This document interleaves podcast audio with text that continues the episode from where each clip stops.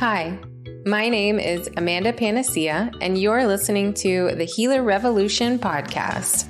This is a community for self healers, biohackers, practitioners, and any other helping professionals. You're in the right place if you're seeking conversations about how pain becomes passion, the connection between physical, energetic, mental, and our spiritual self finding your body's ancient wisdom, the latest biohacking technologies, clinical research, and if you just want to nerd out about complex biochemistry and quantum physics. But this is also for entrepreneurs who seek infinite abundance and a supportive community. So pour a cup of King coffee or Sistas tea and let's join the revolution. Hi, everybody. Welcome to the Healer Revolution podcast. I am your host, Amanda Panacea, and today we are talking about all things neurofeedback with Toby Pasman. Hi, Toby. Hey, Amanda. Thanks so much for having me on the show. Yes, thank you so much. And we were talking before this, we're both in Miami. So I really like to hear your story, how you got here. Where you, did you grow up here? Or there's this meme that I always see. It's like, what childhood trauma brought you to Miami? That's funny. I have not seen that before, but and I haven't even thought about that, but interesting. Um, yeah, but no, I, I'm not from here. I grew up in Eugene, Oregon, uh, Tracktown, USA.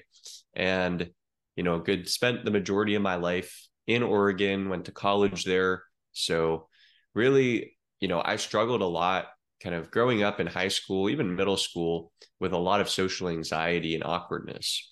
So that was really my you know kind of a personal interest that I started taking in you know reading pop psychology and neuroscience books, just learning about how the brain works. You know, feeling like I was a bit neurodivergent and wondering you know what was going on with my brain and how you know how that all takes place so that kind of led into um, studying in college i started taking some psychology classes but what really caught my attention was a class called biopsychology, where we were learning all about how the brain functions on a chemical and electrical level. So I was really fascinated by that, you know, kind of hard data. I like psychology, you know, the the theoretical aspect was, you know, sometimes not exactly what uh, what I wanted to study. I was really, you know, wanting to get in, you know implement kind of the, the hard science as well. So i think that's what really drew me to to biopsychology. And that led me to start working at a research lab in college where we're actually measuring people's brainwave data. So that's a technology called eeg or an electroencephalogram which is basically a swim cap looking device that sits on your head. You uh, the technician squirts some gel into all of the electrodes and then you measure the recording on a computer. So you see the the tiny little squiggles which are indicating the electrical activity of the brain. So that's what I got into in college in research, just measuring and analyzing, you know, what people's brainwaves were doing as they were going through a computerized task that was measuring uh, their levels of generosity. So they were going through this computer game where there were a variety of different situations where they could either choose to keep or give certain amounts of money to a fictitious charity. So it was measuring how people's brainwaves changed as their emotions shifted and you know looking at what was happening when people were getting into you know a generous state so that was super interesting but really you know kind of to answer your question about what led what led me to florida was really bringing um, the the opportunity to work for a neuroscientist, uh, basically get mentored by him, um, Dr. Nicholas Dogris, who's one of the top neuroscientists in my specific field of brain mapping and neurofeedback. Um, but he was uh, he's the uh, neuroscience director of a uh, rehab clinic out in Deerfield Beach so, kind of the opportunity to come work for him and get mentored by him. I never even heard about Deerfield Beach before. I just knew it was somewhere close to Miami. So, I figured, you know, what the heck? I wanted to get out of the rain and gloom of Oregon and decided to pack everything up and move cross country. And that was that was sort of the start of, you know, everything that has now evolved into what I'm doing. Awesome. Yeah, and so you mentioned brain waves. Can you kind of briefly go over what are brain waves and why are these beneficial to measure? Yes. So basically, if we back up and first understand that the way our brain works is both on a chemical as well as electrical level. So most people are a lot more familiar with the neurotransmitters, the, the chemicals that our brain uses to communicate, such as dopamine, which plays a big role in motivation and reward, or serotonin, which is really important for mood. But then there's also the flip side of that same coin, which is the electrical signaling of the brain. So neurons communicate with one another um, utilizing electricity, and we can actually measure those tiny little electrical rhythms with a swim cap looking device called an EEG cap. So the reason that a lot of you know neuroscientists actually measure the brain waves instead of the neurotransmitters is that you would have to do a spinal tap to actually accurately measure the levels of different neurotransmitters in the central nervous system. And spinal tap is going to be pretty hard to, to get people to volunteer to do that. So, because of that, a lot of research has been conducted instead on measuring the brain waves. And the brain waves are basically measured based on their frequency. So, there's slower brain waves, such as delta and theta, that are more so involved in sleep. Those are uh, a lot slower, usually one delta is usually one to four cycles per second. If we compare that to on the other end of the spectrum, gamma waves, which are associated with peak experiences and expanded consciousness, gamma is usually around 40, 40 plus hertz, 40 cycles per second. So it's a very fast wave. So all of these different brain waves are running in conjunction with one another. We're never just in a certain state. You know, it's it's kind of like when we talk about like hormones, like both men and women have testosterone and estrogen. It's just the balance of, you know, men having a lot more testosterone and a lot lower estrogen, you know, and women being the opposite. So with these brain waves, you know, when we're sleeping, we're predominantly producing those really slow, deep brain waves. Whereas when we're in an alert, awake state, we're predominantly producing the faster uh, brain waves associated with focus and concentration. But really, the reason that people should be interested in understanding and being able to optimize their brain waves is because these really control and dictate our thoughts, our emotions, our behaviors, and our overall state of consciousness and the health and wellness of our nervous system. So when brain waves are balanced, we usually feel good, we feel happy, um, we sleep well, our mood's good. Whereas when brain waves can become dysregulated from a variety of different things, which we can talk about, but when people have dysregulated brainwaves, that's when they're prone to anxiety, depression, emotional reactivity.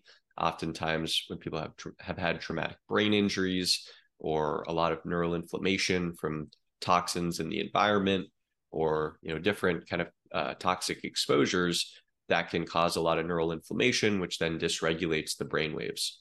But really, you know, a, a healthy, optimized brain is going to have really precise optimal levels of each of the different brain waves at the correct area of the brain.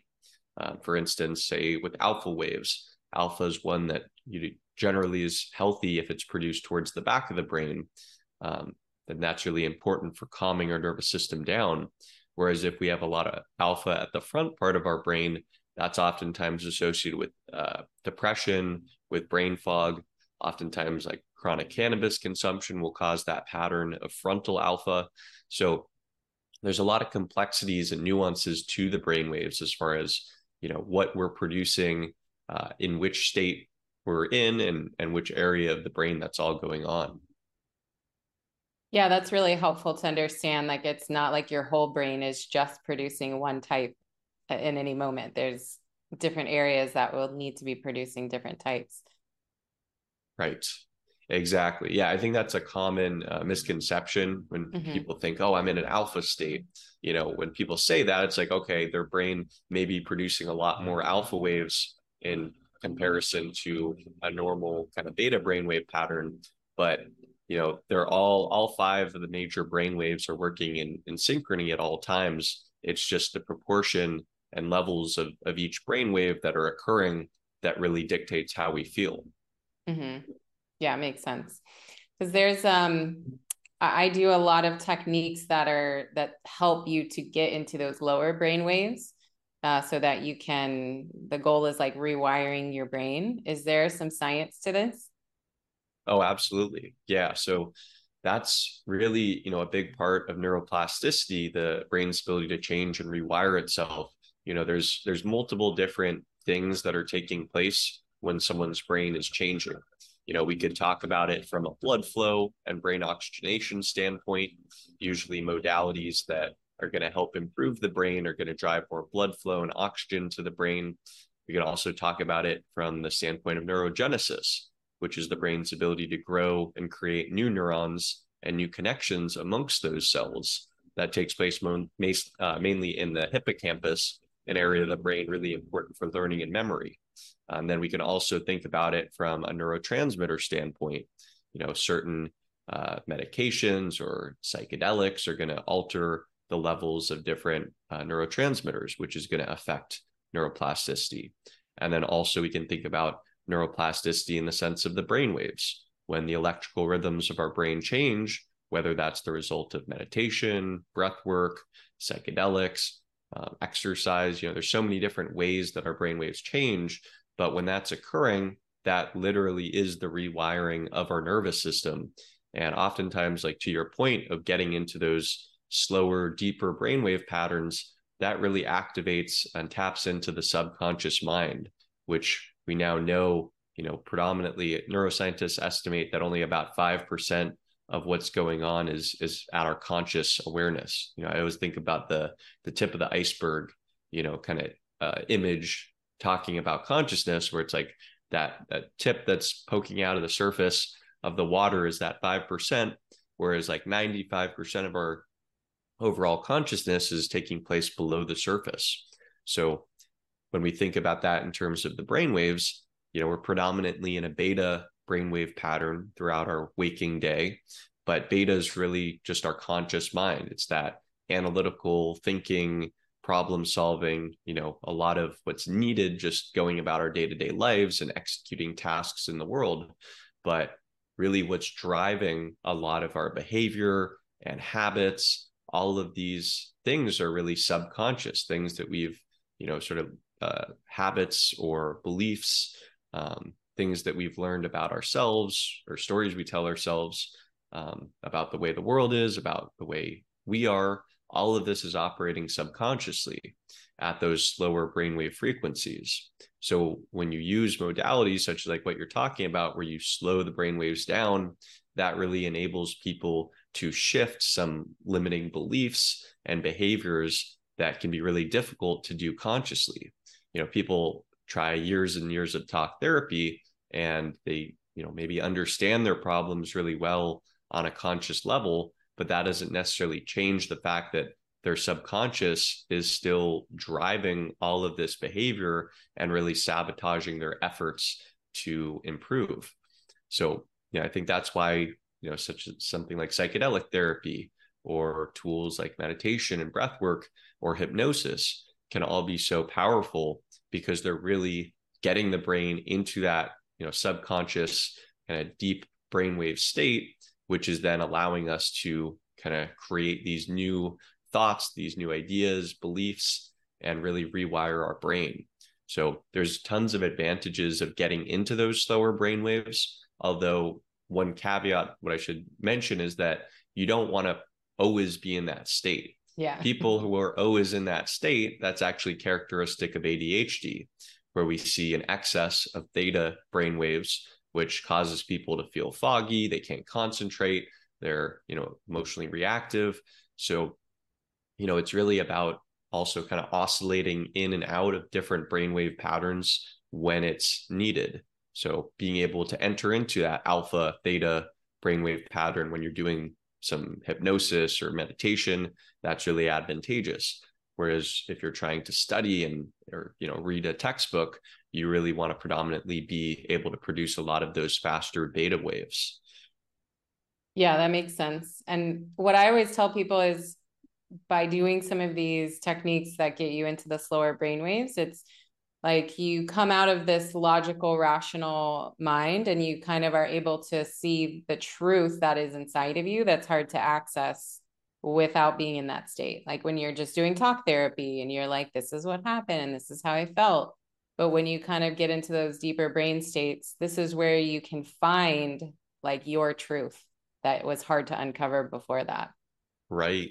And i think adding on to that i would say like on a on a neuroscience level you know when we talk about like say the default mode network which is really you know the, this network in our brain that's operating most of the time you know throughout our day that's that you know analytical mind that's kind of creating these stories about ourselves about other people you know and it's very very much like segmented where it's not this unified kind of uh you know consciousness or feeling that you know it's it's very much a, a feeling of division comparing ourselves to other people comparing ourselves to our you know our past self being very judgmental critical and a lot of people struggle with those thoughts you know all day every day so really when you get out of that when you're able to deactivate the default mode network which is something that you know when people take a psychedelic like psilocybin or LSD that dramatically reduces blood flow to the default mode network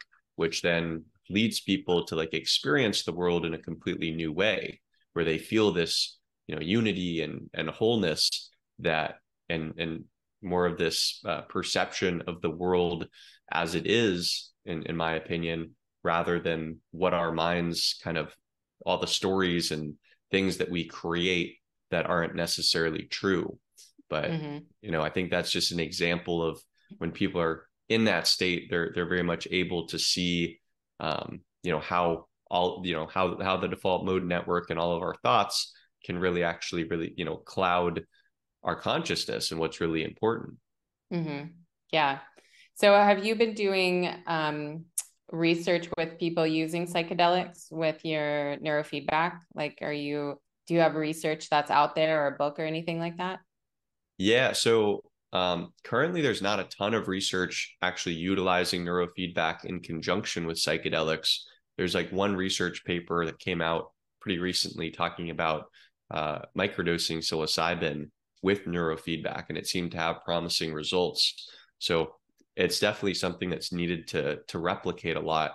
Yeah. But in terms of you know brain mapping, where you you know actually just measure the brain as it's you know getting into an altered state say with psychedelics i've de- definitely done a good amount of that and there's been a lot of research published looking at uh, ketamine lsd mdma so i've been able to actually measure how people's brain waves change as the result of these different uh, you know taking these different drugs and it's definitely not uh, it's not a very like say for instance like if you take a drug like caffeine, there's a very predictable way that the brain waves are going to change. You're going to see people get into a lot more beta, and that's that's pretty pretty universal.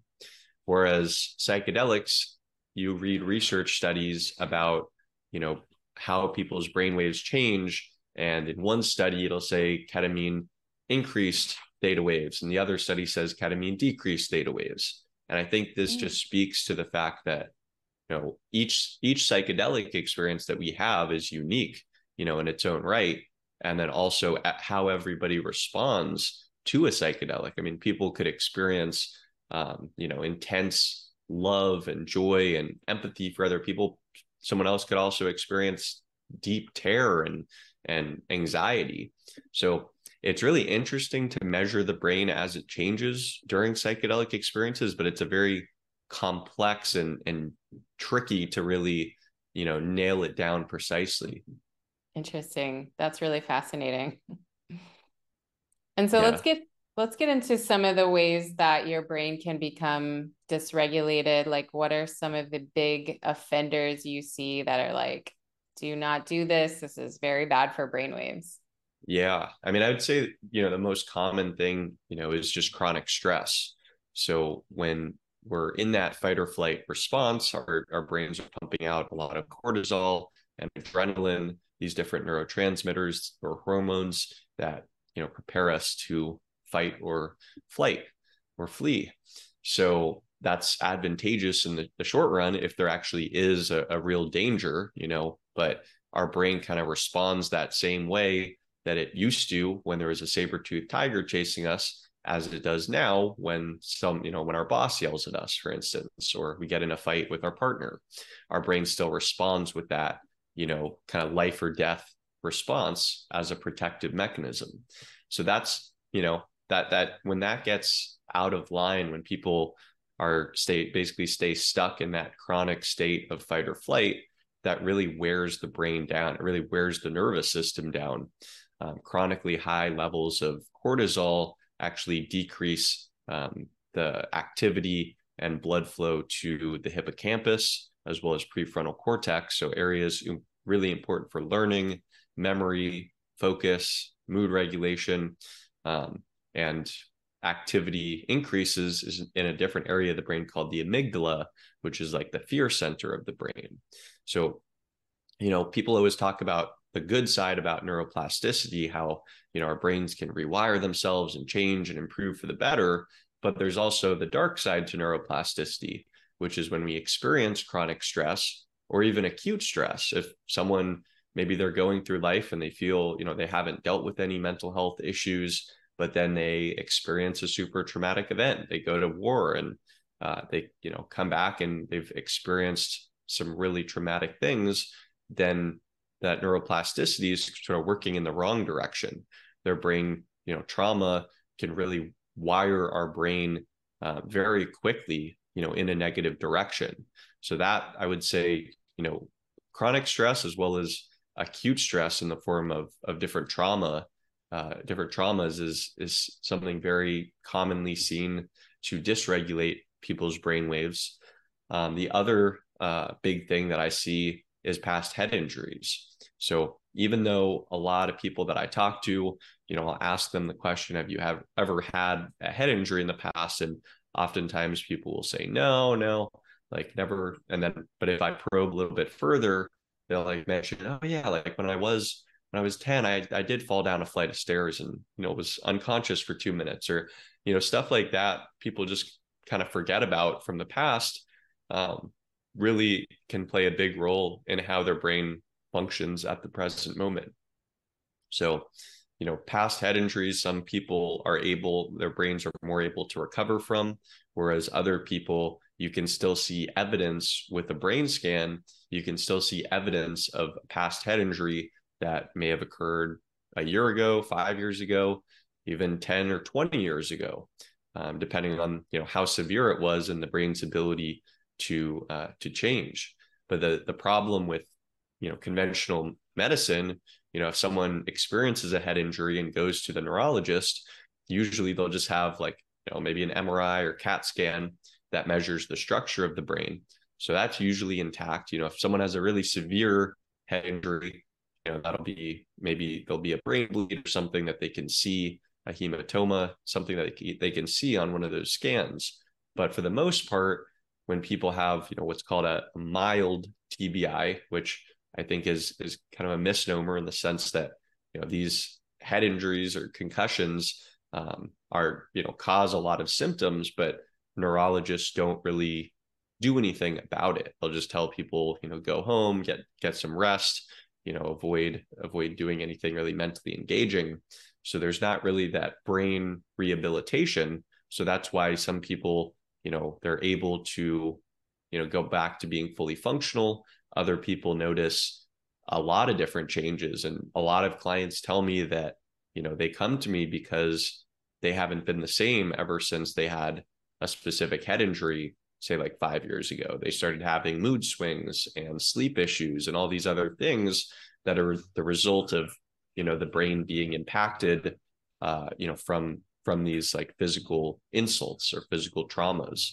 So that would be another big one. And then I would say toxins, you know, environmental toxins such as mold is a is a big, you know, cause of inflammation for a lot of people. I dealt with mold um, you know, my freshman year of college and witnessed firsthand just my cognitive abilities went to to zero. I mean, practically I I could barely have a conversation with someone and I couldn't focus or my memory was completely shot So things like that, mold toxicity, I think a lot of people don't even know that, you know, that the reason they're experiencing symptoms is because of something in their environment.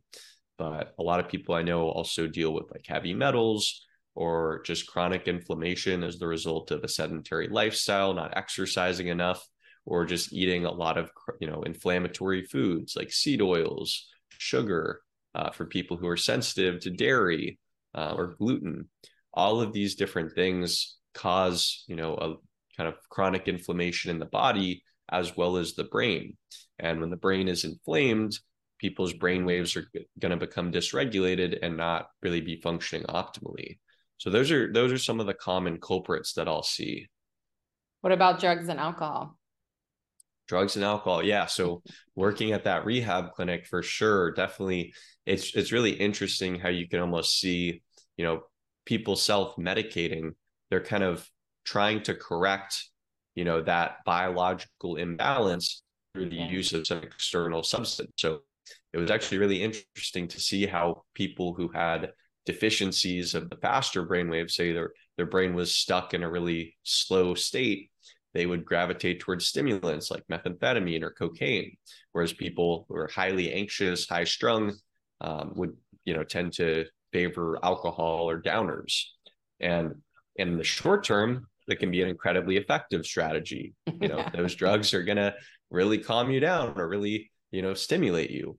But in the long run, that oftentimes, you know, really exacerbates the problem that was there in the first place. So, like yeah. chronic alcohol consumption, basically, people when they're drinking, uh, when we think about it from like a neurotransmitter standpoint, the levels of GABA our main inhibitory neurotransmitter really increase. And then the levels of glutamate, our main excitatory neurotransmitter, really decrease. So it's this double whammy where the brain has way more inhibition and way less excitation. Now, the hangover that people experience the next day is because that balance of GABA and glutamate is completely reversed.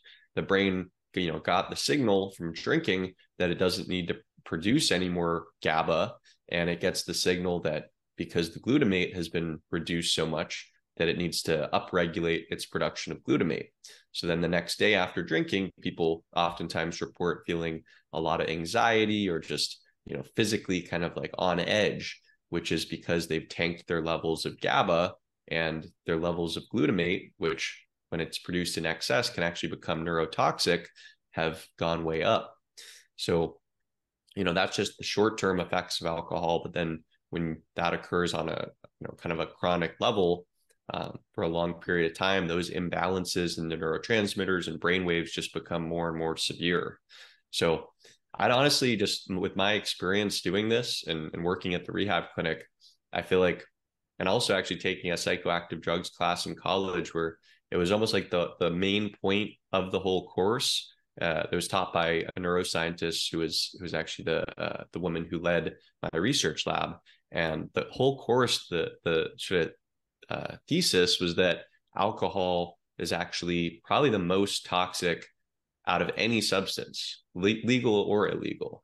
I mean, even compared to opioids, which you know can be very addictive and people can overdose, but in terms of actually causing toxicity to brain cells or other you know organs in our body i think alcohol is probably the absolute worst substance that people could possibly consume yet it's legal and yeah. one of the most prevalent so yeah i think alcohol is one of the one of the biggest also one of the biggest culprits that well you know when people's brain waves are dysregulated from you know chronic drinking as a, an attempt to self-medicate their stress or sleep issues but then it really oftentimes just makes those problems way worse. Mm-hmm. Yeah. I worked in um, psychiatric hospitals and detox facilities for many years. And I was just like, why do we not use some of the these techniques like looking at brain waves um, and even like in the hospital setting you know we have children who come in with like extreme changes in behavior and uh, sensory presentation and they'll get an MRI and it'll be perfectly fine. And I'm like, we need we need this kind of technology, like neurofeedback technology in these facilities. Um, why do you think that it's not really in any facilities or hospitals yet? Because neurofeedback can't be made into a billion dollar drug. I mean, I think, you know, being a bit facetious, but I think in reality, you know, there's not a billion dollar neurofeedback company. You know, neurofeedback does not have the money in it that, you know, an expensive, you know, I don't know, the companies that, you know, create MRI machines or other kind of fancy diagnostic testing. But, you know, I think that's probably a lot more profitable than people doing neurofeedback in which they're potentially able to actually really get to the underlying issue that's causing their symptoms and after doing a round of sessions whether that's 20 40 or even 60 sessions they might not need any you know medications in the future they might not need to continue uh you know being treated for for whatever it is. So i think that our healthcare system is you know they talk about it kind of being a sick care system where the healthcare uh, system benefits from people you know staying and remaining ill. And I, I don't think you know that doctors are like bad people for the most part. I don't think that the the people actually in the healthcare system necessarily uh you know are trying to keep people sick but i think the way the system is designed is is really in a way you know that that takes advantage of people being sick and profits from that. So if neurofeedback can actually you know get people to not be sick um, and improve their mental health without needing to be on a drug for years and years you know there's there's going to be a lot of people that are not going to want that to happen so i think that's that's really the reason or a big big part of it you know because neurofeedback's been around since like the 1970s about yeah. and eegs have been around since the 1930s but most people you know have never i i talked to you know an average person on the street and you know they've never heard about brain mapping they've never heard about neurofeedback mm-hmm. so it's really you know a, a, matter of these modalities not making their way into the mainstream and i think a lot of it you know is is political. Yeah. And you know they still do ect ect is really popular. And right. i'm like how do we have this but not neurofeedback it makes no sense. Right. Right. And that's it's funny because it's like you know the the neurostimulation technologies that I work with, you know, ECT for people that don't know, you know, electroconvulsive therapy. When people think of like one flew over the cuckoo's nest, you know, yeah, uh, like just that it's crazy that that actually is still a treatment, right? And it actually very can, popular, very yeah, and it actually like for for severe like intractable depression, some people actually can experience relief, but they're also likely going to experience memory loss and a slew of other side effects because it's hitting the brain with a huge amount of electricity, somewhere between like 600 to 700 milliamps. So, in purport, comparing that to like where neurostimulation, the field of neurostimulation, how it's evolved, um, you know, today there's low intensity neurostimulation called TDCS, which is transcranial direct current stimulation, or TACS, which is transcranial alternating current stimulation. And these technologies are also running an electrical current through the brain. So people can be very scared when they hear the term neurostimulation, but these modalities are operating somewhere between one to two milliamps of electricity compared to 600 or 700 milliamps. So it's the difference between causing a complete, you know, shock and seizure to the nervous system versus you know mildly guiding and entraining the brain to create healthier patterns. Yes.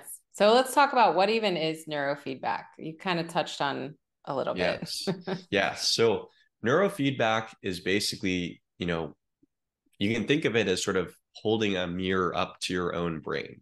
Our brain doesn't have any feedback on how it's doing.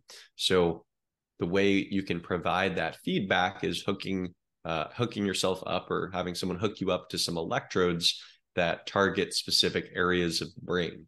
So, for instance, we start off with a brain scan. We look at someone's initial brain map and we see which areas are too active, which areas are um, underactive, and which areas are working optimally. And then we pair that with someone's subjective experience. What symptoms are they experiencing? Or what are they trying to improve, whether that's their memory or their focus or just you know peak cognitive performance and then we're able to put together a personalized protocol that's going to target specific areas of each person's brain with neurofeedback so whereas brain mapping is just measuring the electrical activity it's not actually you know doing anything to change it neurofeedback is basically a way to reward or inhibit certain brainwave frequencies. So, how that's done is that someone's hooked up to these electrodes. Um, you basically um, kind of the, the technician will kind of wipe someone's head off a little bit with an alcohol wipe, kind of clean those areas, and then we'll stick an electrode with a little bit of conductive paste on uh, certain areas of the scalp, targeting specific brain areas. And then someone has some form of media. So the neurofeedback that I use, people can either be watching Netflix or some kind of streaming, or they're playing a video game. So, for instance, with the video game, when their brain is producing the desired frequencies, say, for instance, we're working with someone with ADHD who has an excess production of those slower theta waves and a deficit of the the faster beta waves that are really important for focus and concentration. So a typical protocol with neurofeedback would be to reward a rhythm called SMR or low beta, which is a healthy, kind of focused yet still calm and relaxed state, and then inhibit those slower theta waves. So in the game that someone would be playing on the screen, when their brain got into that state of low beta and decreased its production of those theta waves, the character on the screen would run faster and the audio would get louder. So, providing the brain real time feedback on when it's doing well versus when it needs to self adjust. You still with me here? Mm-hmm. Yeah. Oh, okay. Your your video uh, is frozen. I'm not oh, sure. No. I just yeah, I just wanted to make sure I wasn't gonna keep going for a while there. Okay, okay there it's better. perfect, perfect. Sorry. Uh, no worries, no worries. So, um, so basically, so on the screen, someone's going to see, you know, when their brain is in that healthy state. In this case, this person with ADHD, when they're getting into a state with increased low beta waves and decreased theta waves, the uh, character on the screen will run faster and the audio will get louder. So that's providing the brain positive feedback, telling you know the brain, good job, keep doing what it is that you're doing to get the reward. Now, when the brain deviates from that state, people start mind wandering, they get into that hazy theta brainwave pattern, then they'll lose the reward. The audio gets quiet and the character on the screen slows down. So, this is a way to actually tell the brain in real time within 100 milliseconds, which is quicker than our conscious mind can even process information. So, it's very much getting to the very root uh, subconsciously of people's brain activity and teaching their brain how to produce healthier patterns of these different brain waves. So there's so much you can do with neurofeedback um, because everyone has different levels of these brain waves. Someone that's struggling with ADHD, we might do that protocol that I just mentioned.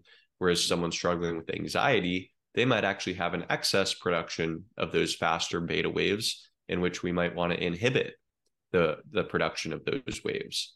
So it's really dependent on what each person's brain map looks like along with their subjective symptoms and what they're trying to achieve but that's how i design you know a personalized protocol and then over the uh, over the course of a round of sessions their brain becomes better and better at creating these different brainwave patterns so it's kind of neuroplasticity in action there where from the first session someone does with neurofeedback their brain is starting to make these new uh, changes, these new uh, electrical rhythms, and finding this new pattern of firing of firing. But you know, it's it's difficult to create real um, you know deep biological changes within the brain. It's a process that takes time. You know, in the same way that getting into really great physical shape is not going to happen overnight. If you're out of shape, you're not regularly going to the gym, you're eating a lot of processed food, you know, it's going to be a process. People understand that. I think oftentimes when it comes to mental health, people are so used to popping a pill and instantly feeling the results that they could be a bit dissuaded from, you know, the fact that their first few neurofeedback sessions, they might not notice a whole lot. But usually, you know, if people persist with it, usually within three to five sessions, people start noticing improvements. And then the reason that most neurofeedback uh, protocols are usually between 20 to 40, even sometimes up to 60 sessions, is that the brain will try to revert back to its old dysfunctional patterns because the brain loves homeostasis, what it's comfortable with, even if that's dysfunctional. So, in order to really um, go past that, uh, if you continue doing these sessions, it's like you're continuing to to get these neural reps where you're teaching the brain over and over how to create these new patterns and really hardwiring them in. And then once you've gotten up to that 20 to 30 or even 40 or 60 session mark, those patterns start, you know, those changes start becoming long term. And people don't necessarily need to continue doing more neurofeedback. Usually, if they're living a pretty brain healthy lifestyle, you know, they're going to experience long term um, changes. Yeah. So it's, it's, when I work with people one on one, I usually tell them you have to practice the stuff every day or it's not going to stick sometimes. like it needs mm-hmm. to kind of become very routine for you. So that's nice to know that, you know, even though it might take a while, it seems to be a little bit more permanent once you hit maybe 40 to 60 sessions. Um, but is there anything you recommend afterwards? Like, you know, obviously avoid some of the, you know, big brain killers and brain toxins we talked about before, but is there anything that people can kind of do to keep the changes?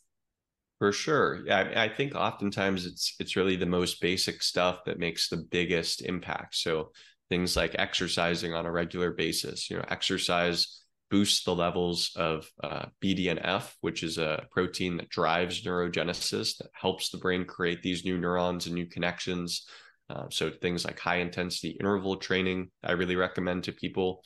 Uh, sprints, they've actually found specifically sprinting really is great for the brain by driving up levels of BDNF. Um, things like fasting, you know, or following a ketogenic diet can be really helpful because when our brain is kind of constantly, when we're constantly having these big glucose spikes uh, from, you know, eating a lot of carbohydrates or sugars, that creates kind of a, a toxic state for neurons. Uh, so much so that they have actually started calling Alzheimer's type 3 diabetes because there's such a strong correlation between elevated blood sugar levels and you know kind of neurodegeneration. But even in the short run having these elevated uh, blood sugar levels doesn't allow neurons to function optimally. It's creating a state of chronic inflammation. So practicing fasting or ketogenic diet or I've actually recently been playing around with uh, exogenous ketones like ketone esters, which can kind of get the brain into that state of deep ketosis without necessarily needing to fast for three or five days. But um, but I think that's a, a great strategy. Um, and then you know just eating what what people actually um, eat. You know things. I think it's there's no no like one size fits all uh, diet for the brain you know, but limiting things that you are, you know, getting inflamed from and trying to incorporate usually more uh, healthy fats. So things like olive oil, coconut oil, dark chocolate, butter, ghee, you know, all of these things are going to really feed the brain because the brain's actually made up mostly of fat. The myelin sheaths that surround our neurons and allow our cells to communicate are composed of fat. So by providing our brain these, you know, uh, these uh, fatty acids, it allows the brain to have optimal functioning. And same deal also with protein is super important because the amino acids that you're getting from protein are actually creating a lot of these neurotransmitters that our brain needs to function. So things like, you know, dopamine is created from the uh, amino acid L-tyrosine, or we have serotonin that's created from um, uh, uh, tryptophan you know that we get um, from food so i think diet you know exercise incorporating you know fasting uh, can be hugely helpful so there's not necessarily one thing i would say but when people just generally are living a pretty brain healthy lifestyle limiting things that are causing inflammation you know really trying to you know reduce if not eliminate things like alcohol or sugar. Um, they're going to be really, you know, those people that do that are going to see the most beneficial long term results. Because neurofeedback, I like to think of it as like jump starting the brain. You know, it's giving the brain kind of getting the brain back into this optimal state. But if you're going to, you know, do these things that continue to create neural inflammation and you're still in an environment that's maybe there's mold or, you know, you're experiencing a lot of trauma, you know, the brain is going to kind of go back to these unhealthy patterns. So neurofeedback, I tell people it's just a tool in their brain health toolkit. And it's a very powerful tool. But if you're not, you know, implementing all of these other kind of behavioral lifestyle changes, your brain is kind of going to likely revert back to unhealthy uh, patterns. Yeah, agreed. And I work with a lot of people who have some pretty severe immune imbalances. Like I had mast cell activation. I work with a lot of people who are sensitive to everything, reacting to food, smells, all of that. Um, and then also people with autoimmune diseases. Do you see neurofeedback as being beneficial for bringing balance to also some of these chronic immune conditions? Mm. You know, it, it's definitely possible. What I would think more so in those cases is a different modality called uh, brain photobiomodulation or red and infrared light therapy, where they've shown that this can actually greatly uh, decrease uh, the levels of these pro-inflammatory cytokines, which are driving, you know, a lot of chronic inflammation.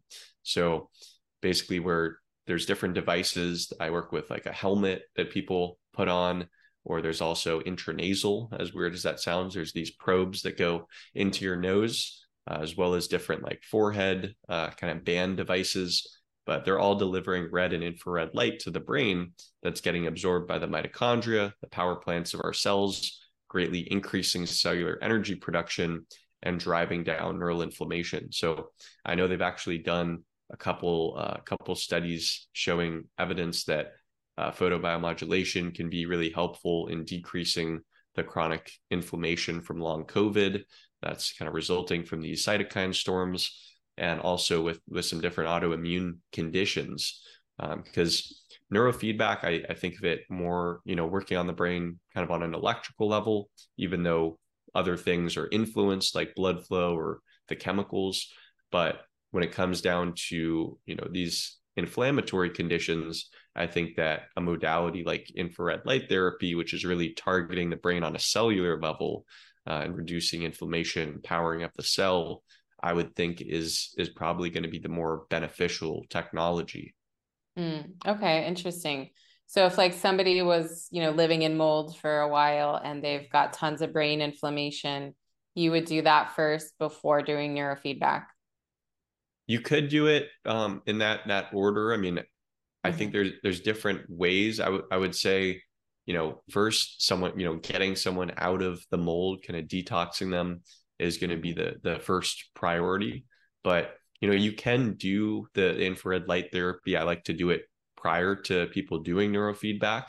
They seem to be really synergistic as kind of warming the brain up on a cellular level and then doing neurofeedback to you know once the brain has more of this raw uh, energy it has more ability to rewire itself. But um, in terms of you know cases where people have a lot of chronic inflammation that is really what people at neurofeedback conferences have been talking about lately is when people don't experience positive results from neurofeedback the number one reason is because of chronic neuroinflammation. So being able to address that with a tool like whether it's a neurotechnology like infrared light therapy or taking binders or other ways to detox if someone's dealing from mold, that's going to be essential. Um, either doing that before or sort of in conjunction with neurofeedback in order to really see ideal results. Mm-hmm. Yeah, makes sense. Awesome. And so tell us about your programs um, I know you're here in Florida, but do you have any virtual programs that people could participate in? Yes, I do. So I basically neurofeedbacks evolved to the point that they can actually just ship people devices. Um, they made kind of these EEG sensing headbands that connect to an extra electrode. So people can actually record a brain map on their own and then do the neurofeedback. um, without ever actually needing to meet in person. So that's where I've really gravitated towards is doing this virtual option where I just send people the device, they hook themselves up and record a brain map. And then we have a call where we go through all of their results, we talk through everything, and then I put people on a personalized plan that involves brain healthy nutrition, specific supplements and nootropics, as well as a personalized neurofeedback protocol um, sometimes also incorporating other technologies like neurostimulation or infrared light therapy, basically giving people, um, you know, a protocol to follow that's based on their brain scan. So depending on which brain waves are dysregulated and which areas of the brain, we can then create this personalized protocol, and then people can do sessions on their own. We meet every couple weeks, so I do one-on-one sessions with people to review their neurofeedback progress and kind of talk through, you know, helping with implementation of these different recommendations. But for the most part, people can actually do neurofeedback on their own, you know, whenever, wherever they want, uh, which is a real game changer because going into, you know, have to do neurofeedback in an office two to three times per week for sometimes months on end, you know, can it takes up a lot of time, can also get very, very pricey. So being able to actually just do sessions on your own, you can get to that same, you know, 20 to 40 session mark, you know, without actually needing to be in an office, uh, but just doing those sessions on your own. So I really like the virtual option.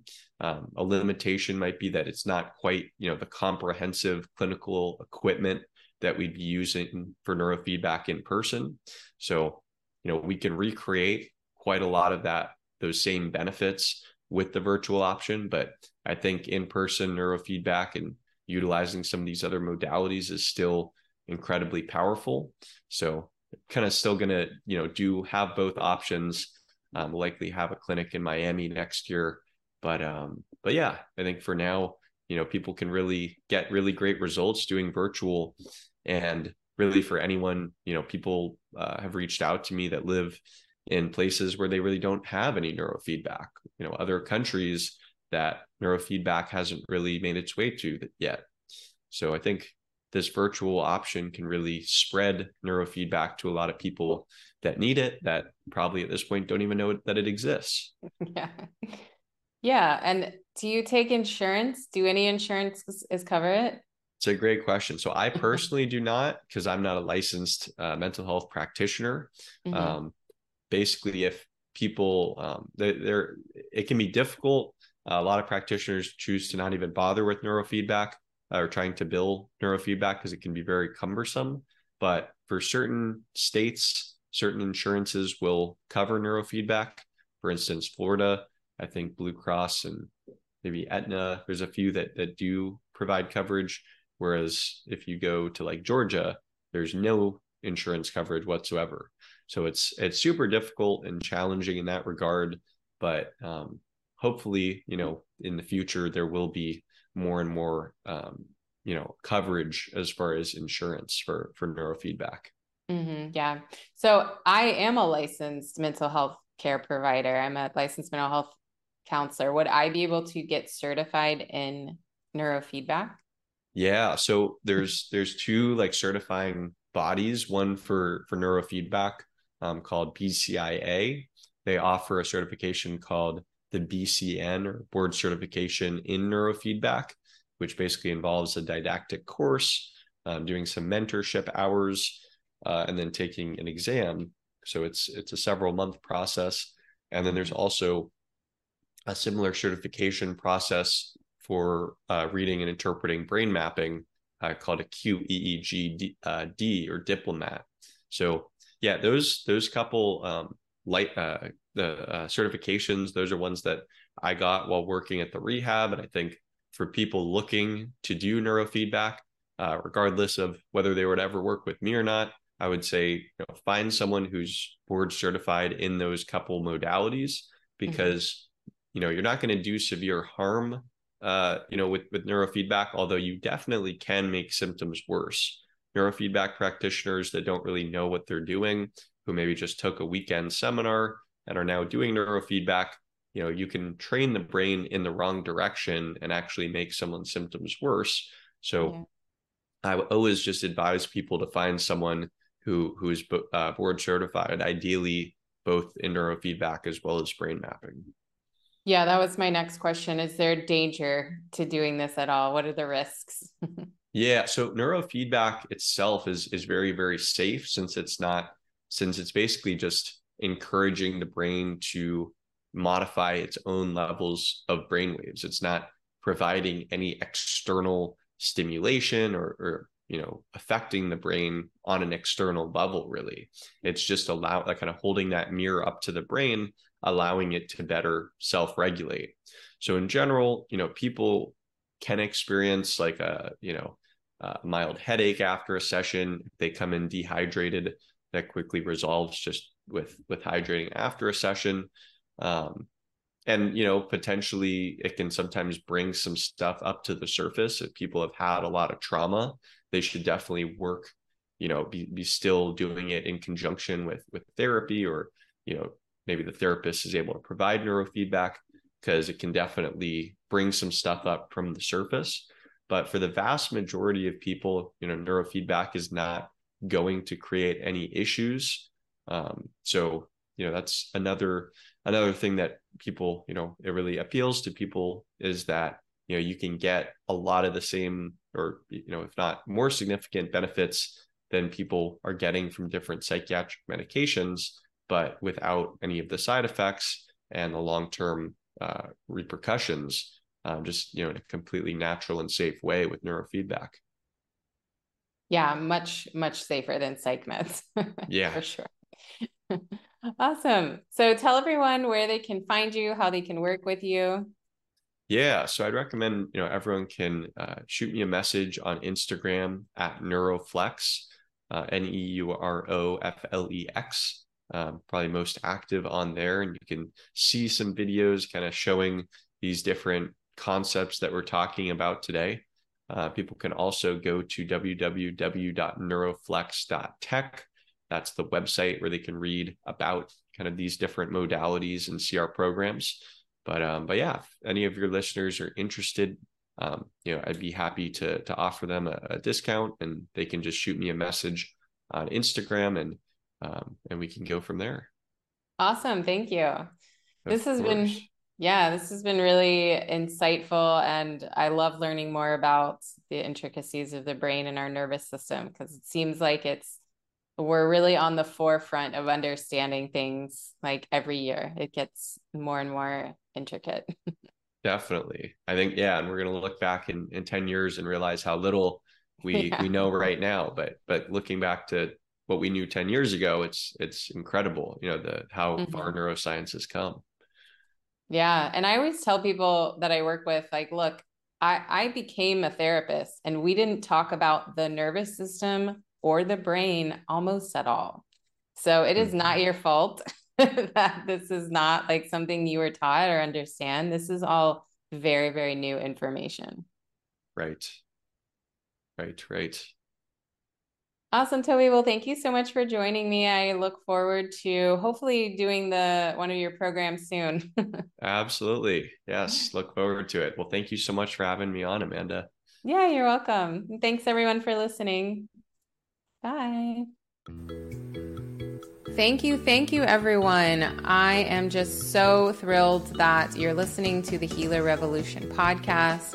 This has been a huge passion project for me and super therapeutic on top of that, helping me to use my voice and connect with other like minded individuals. So if you're enjoying the podcast, please like and subscribe. Please share on social media or with your audience or friends or loved ones. I truly appreciate it.